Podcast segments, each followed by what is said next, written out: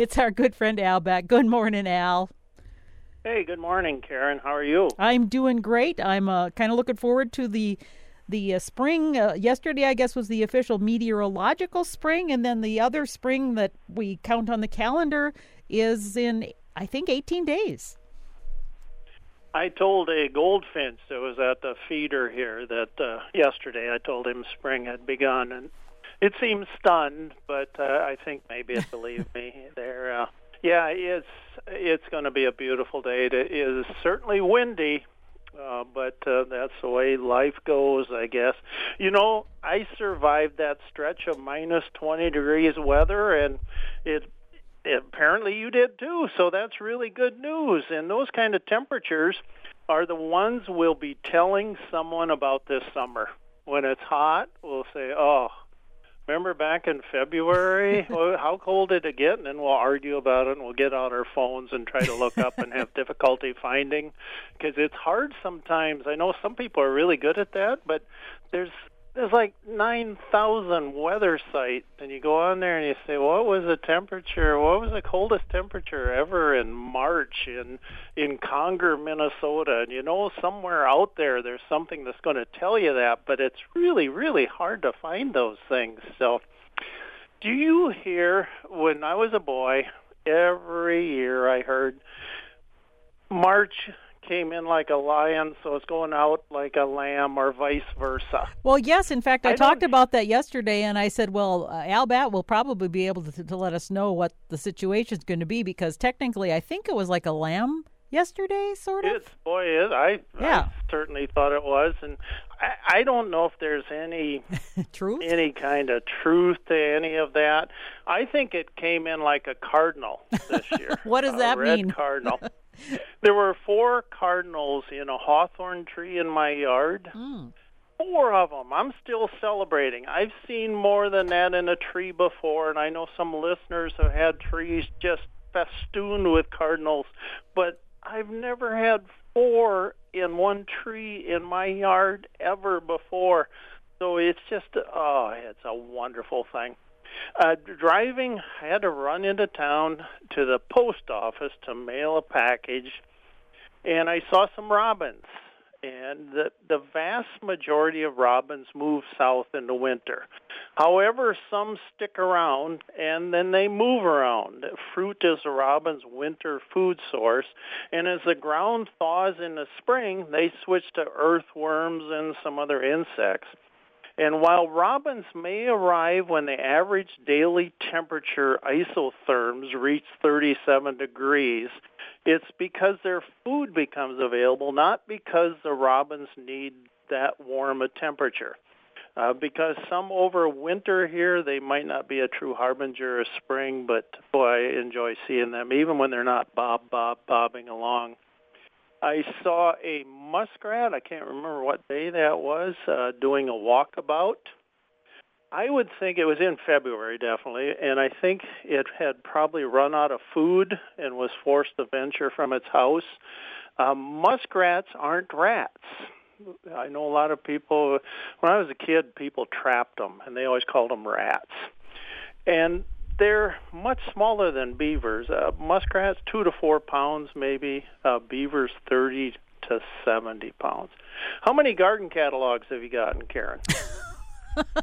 wow, um, not counting duplicates. Uh, I, I, I don't even know. You know, I started getting them way back, and and they keep piling up on a chair. And I, I tend to do a lot of looking online too. And every time they come, my husband and I fight to see who gets to look at it first. He's like, "Oh," and then he'll hide it. Um, so a lot. I, I just know there's a lot. And you know, my mom used to take those, and she, when she was, you know, in the nursing home, she used to take and cut the pretty flowers out and make cards out of them. So you know, you can reuse them, and and that was kind of a fun thing. But uh, a lot. So we used to get them too, and there was White's Flowers, I believe, which was just the most strikingly beautiful catalog. But we'd get Burpee and Gurney, and everybody in the family would get their own catalog oh. somehow. and then sometimes they'd mail me like three of them. Yeah. And a couple years, I'd just drop them a little note and say, uh, you know, thanks, I appreciate the catalog, but you don't yeah, you don't need to send me. You could save all kinds of money. This will probably be keep you in the black if you don't send me three. But they were always such wonderful things to look at, and I just, I we'd sit down and look at them. You kind of map out the garden, and there were always new things that you'd read about in there. Right. And you'd say, "Boy, we we should try these." And uh, I believe Johnny's was one of our favorites that we Mm-hmm. used to get. And then was there a pine cone or something like that, where you could get the small? Yes, that's a pine cone's a good one. You know, there's one I can't remember the company, but it's all in black and white. I think they like to make it like look like retro. I absolutely hate that one because it's sketches of the plants in black and white, and when I see a picture, I want to see what it really looks like. And so I that's one I just don't like it. I don't know if you've ever got that one, but it's it's like an, a black and white illustrated thing. No fun. It Oh. you can order from it, but I just don't like it. You know, there's there's the um, Baker's heirloom one too, and you can actually buy that for like twelve bucks or something from a bookstore, and that's that's like almost like a Sears Wow. catalog, and it's got great information, but um, it's kind of spendy. I like I like the free ones. I love gardens. Uh, I love gardening. I love I love song sparrows, and every garden has a song sparrow to keep it company. And maybe my favorite writer, uh, E.B. White, he's certainly right up there in the top three. He wrote the song sparrow who knows how brief and lovely life is, says sweet, sweet, sweet interlude, sweet, sweet, sweet interlude. And uh, I love the song sparrows. Uh, we were talking about signs of spring, and I think I mentioned killdeer. If I didn't, I should have. Uh, killdeer are shorebirds that don't need a beach and they call out their names, which is just a wonderful thing. But another sign is the return of the red-winged blackbirds. I love hearing the males singing "Look at Me" from a preferred prominent perch. They could be singing "The Boys Are Back in Town," but their songs remind me of Simon and Garfunkel's "Homeward Bound." Home is where, where's my home where my thoughts escaping, home where my music's playing, home where my love lies waiting silently for me. And the females are silent because they generally return later than the males. I filled the seed dispensary units with sunflower seeds. These are small vending machines dispense bird food when the company of a bird is there. And Native Americans domesticated the sunflower around 1000 BC. About 75% of the North American sunflower seed crop is produced in Minnesota, North Dakota, and South Dakota. So we're keeping uh, keeping those birds fed. I bet a lot of you, and I think you talked about it, Karen, the number of monarch butterflies at their winter roosting grounds in central uh, Mexico, uh, they decreased by about 26% this year. Yeah, and that really disappointed me because I know there are a lot of people out there like me who are trying to plant more pollinators and that sort of thing. So to hear the number went down kind of broke my heart. Yeah, and it's uh, many trees were lost to illegal logging, drought, and other causes in central Mexico. So the butterfly population there covered 5.2 acres in 2020. It that was compared to 6.9, I believe, in 2019, and 14.95 acres in 2018. And why do they go by that? Because these monarchs, they cluster just uh, densely, I guess would be about the only word you could come in there with in pine and fir trees. And how are you going to count them individually? It, it'd be impossible. So they kind of estimate by acres. And scientists estimate that 15 acres of forest canopy is needed to sustain the monarch population. Tim Scott sent me a thing from uh, the New York Times that says it's astonishing how relentlessly Western philosophy has strained to prove we are not squirrels. our resemblance to squirrels doesn't have to be interpreted as a threat to our self image. Instead, it could be seen as a hopeful sign that we will someday be better at tree leaping. Yeah, I think that's a, a hopeful thing there. Tim also sent something from the BBC about a bird. There's there seems to be a news report every year on these. It's a cardinal is half female and half male. This one was photographed in Pennsylvania. So uh, the it's bright red on one side and then that kind of oh, pale brown on the other. Uh, Tom Jessen of Madelia says, "Well, here was an unexpected midwinter ad- nature adventure. Last night, before crawling into bed, I noticed one of our cats pounding away with his paw at something under the blanket. It's never a good sign when they do that. I lifted the blanket and found a live paper wasp crawling Ooh. around, although very slowly. Finally figured out it must have hitched a ride in from the woodshed. There was a nest out there all last fall, but I thought for sure they would have all frozen solid by now. Anyway, extra helping of c- sardine treats for Bucky. Who says black cats are bad luck? Save me from a good sting. Yeah. And that's what we have here too. Pearl's a black cat. Uh, Brian Weller of Waseca saw a possum doing a walkabout in his yard, uh, both Brian's yard and the possum's yard. Uh, Ruth Searle of Woodbury said, Al, I have a quick question for you, my guru of all things nature. Wow. Uh, Ruth says, I have this robin's nest left over from last year. Yes, it's on a support beam under my deck. And yes, they raised two broods last year. Is it a good idea to leave it so the parents can use it again this year? Haven't looked inside to see what condition it is in. It's possible, but not likely that they'll reuse it, Ruth. They certainly do, but it's pretty rare, I think they might nest in the same location, so it might seem like they've used the same one. Old nests, they crumble during the winter. Uh, parasite eggs or larvae may overwinter in a nest and attack any nestlings. And female robins, they have this powerful impulse to build a new nest each year. So they want their own place. They don't want it tidy. You know, Al, I've got a question about that. When you see an old nest, should you remove it or should you leave it because of the parasites and things? Because sometimes I've seen some, you know, the old robin's nest or little bird's nest in trees that are left over, and I think about the the lice or mice, mites or whatever it is in there that could get to them next year. So should you leave them or should you get rid of them? Like let them start fresh.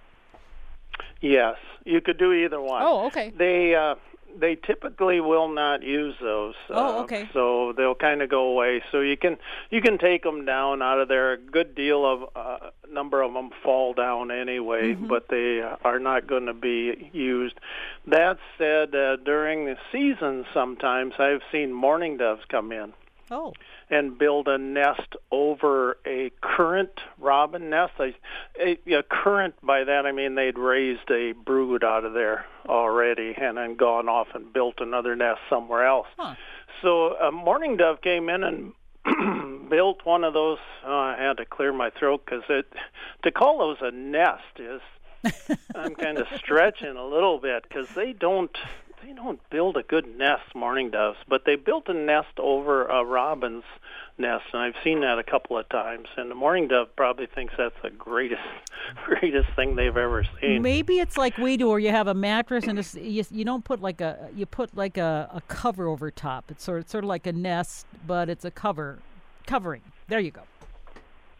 Yeah, and this uh, mourning dove would have a nest that you would not be able to see the eggs from below it.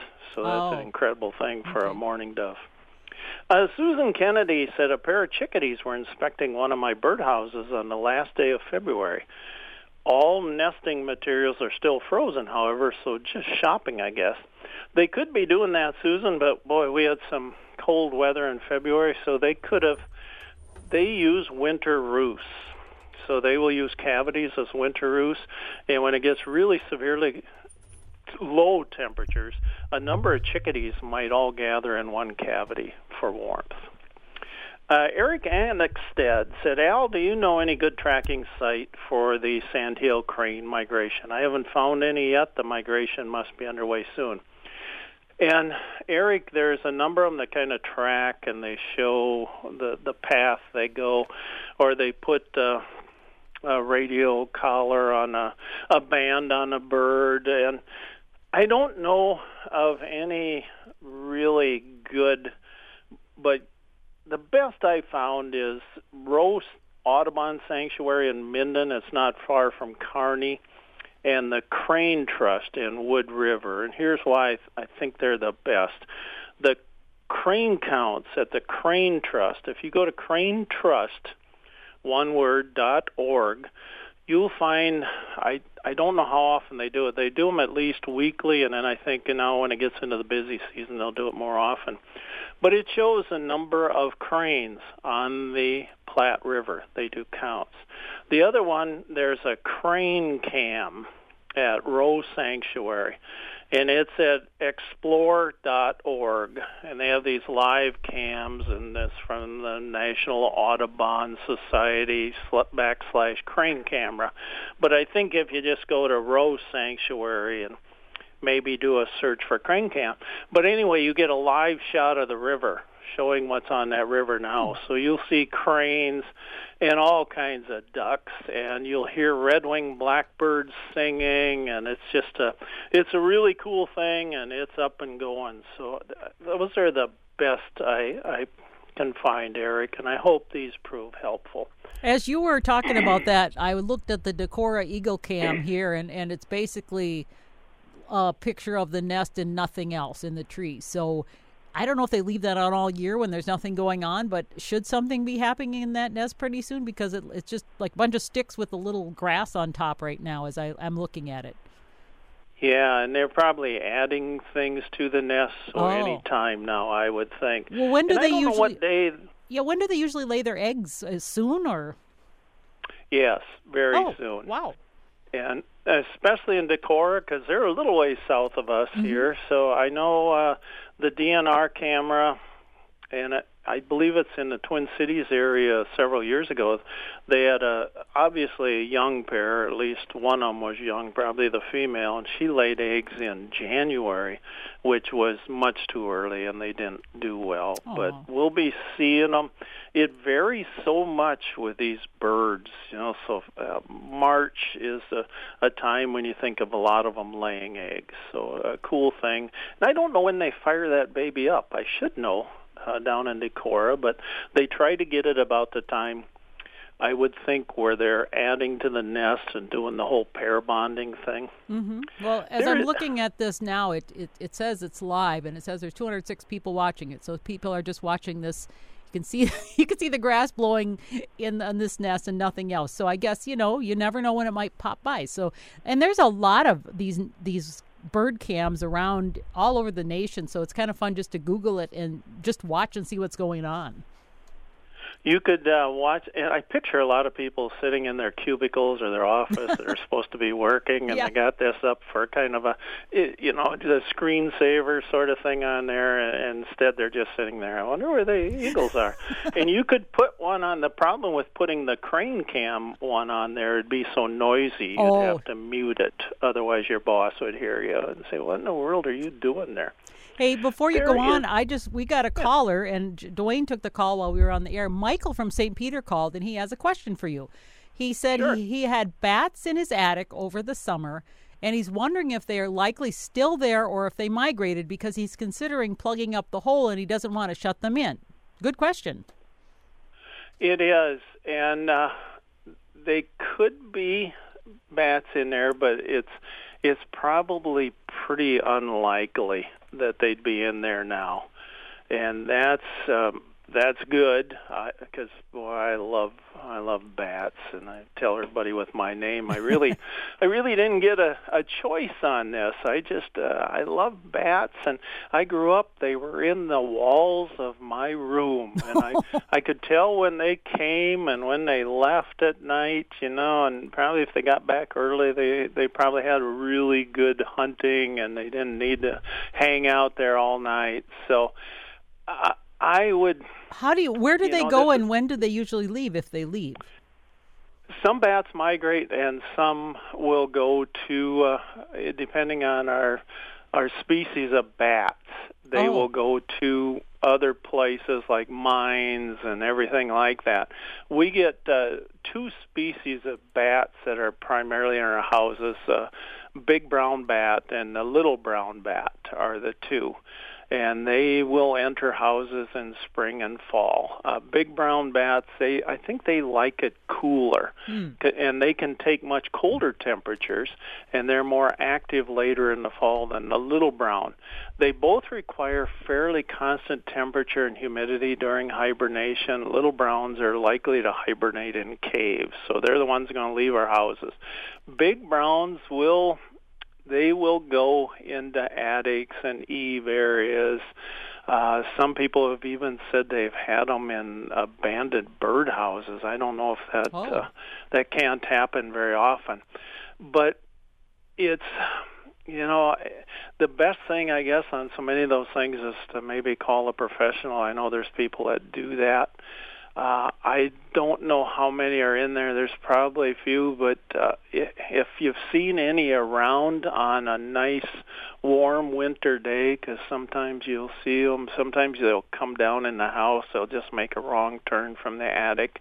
But big brown bats are the ones that would be in there at this time of year. So really, the and only way I he wish... can tell is to to either call somebody to go up there and look at it, or, or go up in the attic himself to really to see. And where would you look? Are they hiding under or behind beams or something, under insulation, or where do they usually hang out? Yeah. I, I used to go up in the attic to look for them. Oh, and you had to be careful because we had one of those doors that you open, you pushed up, and yeah. then it, it opened into the attic, and there would be bat guano. So oh. I'd push it up with a broom, and then the stuff would fall down, and I'd have to use a broom to sweep it all up, so I didn't get yelled at. And they would be on the ceilings of the attic and on the the walls of the attic and they'd be kind of stuck to those walls. And this was usually in the the summertime when I was going up there, bothering them when I probably shouldn't have been, but I was curious. But the uh, that's where I'd find them. And the hibernation season for bats begins in the fall, probably in October, around in there, and it ends in the spring. So when the hibernation ends, it'd be well now March, April, and May probably. So those are, and again, uh, the big brown bat will also hibernate in caves, but they do like houses for that. So, so he should so not man, plug up to the hole until he knows for sure, or they'll probably die in there and stink it up. Is that what you're saying? To wait before yeah, you plug yeah, it up? Yeah, I, I suppose that could certainly happen. Uh, again, they're probably not in there, but you know how probably works not very well. So it I wish I had a better answer for you. And without getting in there and seeing, you know, if you can look in there and tell they're not in there, then I would certainly plug that hole before they get back because they'll be waking up probably a little later this month or maybe not until April or even May. Some of them that are up north a ways probably sleep in a little bit longer. You would ask about if you should plug the holes up in your house because you know you had bats last year and you weren't sure if they were there. Well, here's what Al found for you. He looked it up, and this is the official word. Carefully examine your home for holes that might allow bats entry into your living quarters. Caulk any openings larger than a quarter inch by a half an inch and use window screens, chimney caps, and draft guards beneath doors to attics. Fill your electrical and plumbing holes with stainless steel wool or caulking and ensure that all doors to the outside close tightly. And prevent bats from roosting in attics or buildings by covering outside entry points. Observe where the bats exit at dusk and keep them from coming back by loosely hanging clear plastic sheeting or bird netting over these areas. Bats can crawl out and leave, but cannot re enter. When all the bats are gone, the openings can be permanently sealed. Avoid doing this from May through August. So uh, now I guess would be a good time because it's not May. So avoid doing this from May through August. If there are young bats in your attic, many of them can't fly. Keeping the adults out will trap the young who will die or try to make their way into your rooms. Most bats leave in the fall or winter to hibernate, so these are the best times to bat proof your home. And that is from the Batman himself, Al Batt. So I hope uh, Michael is still listening from St. Peter, and I hope that bit of advice from Al is helpful to you. And another one that came at a call at the end of the show, and Dwayne shared this with me while I was chatting with Al and closing up the show. Jim from Lake Washington called to uh, wanted to let Al know this. He said he was from Lake Washington and he was driving by Lake Emily and he saw six swans landing on a pond in a field adjacent to the lake. So I'm assuming that must have been some open water there as things are melting a little bit. So that's pretty cool. Six swans. But, I just got an email from Nancy who says the Minnesota DNR Eagle Cam shows a nesting eagle sitting on at least two eggs for the past week or so. So uh, apparently, yep. our Minnesota Eagle is ahead of the Decorah, Iowa Eagles. Yay, Minnesota Eagles! Yes. Thanks, no, they, Nancy. Uh, yes, thank you very much, Nancy. And uh, boy, let me know or let us know on the bats how that works out for yeah. you. It's nice of you to care about them, and uh, oh. like I say, I love bats. I uh, somebody called me yesterday and said uh, they were. Uh, um, they claimed they were grumpy, but they were laughing, and they didn't sound very grumpy. They said, uh, there's a shortage of grape nut cereal and i said yeah what? i read that in like the the washington post or something huh. uh said there's a shortage of grape nut cereal and i thought my father favored them and so yeah. did Euell Gibbons who was a spokesperson for grape nut cereal and said i remember one commercial he said ever eat a pine tree many parts are edible in a TV commercial. That was in a TV commercial. Uh, Gibbons wrote. He was famous for writing a successful cookbook, uh, which I have on my shelf somewhere here, "Stalking the Wild Asparagus," and he said that grape nuts tasted like. Uh, well, what he said was taste like wild hickory nuts. A uh, few people even knew what a hickory nut tasted like, but it sounded good, and I tried it. I called it gravel and recommended that my father soak it in milk for about a week to make it chewable. And because of this, I hadn't really noticed its shortage on the uh, the grocery store aisles, but a lot of people have. It's a favorite of a lot of people, so they're hoping to get her back going again. Well, you know what it also uh, it looks like? It looks a little bit like kitty litter, the kind of kitty litter I use. I'm not saying it tastes like that, but I'm just saying there's a resemblance oh, there. Oh gosh, no, I'm never going to eat this stuff. So, I used yeah, to like boy, it. I used to like it, but I think it has weed in it, so I can't eat it anymore. But yeah, it, it, you're right. Gravel it came in that little box. It was yeah. smaller than most, and it weighed about 15 pounds, this tiny little box. yes. And you just shook it out of there, and there was no bottom to it. Dad was forever putting more of that in. He would have grape nuts one morning and then oatmeal the next morning, so he alternated his morning cereals that way. Tom Bovers of saw a brown thrasher and a great blue heron in Rice County. Chad Hines saw a merlin in Blue Earth County. Mark Tackey had a Cooper's hawk in Brown County. Brad Abendroth, a merlin in Rice County. Bob Williams, a tufted titmouse in Rice County, and Michael Etkin in Rice County had a northern harrier and a varied thrush. So, a lot of great uh, birds coming through now. Uh, just moving around. We'll be seeing a lot of waterfowl coming in now as the waters open up a little bit here and there. So, uh, oh, a listener, um, oh, this is about one of your favorites, Karen. A listener asked, "Do voles come into houses?" Oh dear. Uh, voles want to stay outside. Yeah, they I've never seen one inside. Eating. Yeah, they don't no, come in. they prefer eating Karen's plant materials exactly. out there. So they, they and they don't do well indoors. It's not a good career move for a vole. So they rarely enter houses. So you're going to be safe from them. And I know somebody's saying, "Well, I had one in there in January." It, it certainly does happen on occasion, but it's it's not a, a common occurrence. And you know, like I say, it's it, no good comes to the vole. I hope everybody can get out and really enjoy this weather. I hope the the wind just dies down a little bit so we don't have to walk into it. And when we turn around, we fall down. We, I remember when I was a kid and when we were first married, we weren't even then we weren't cameras with legs in those days like we are now. Everybody has a camera.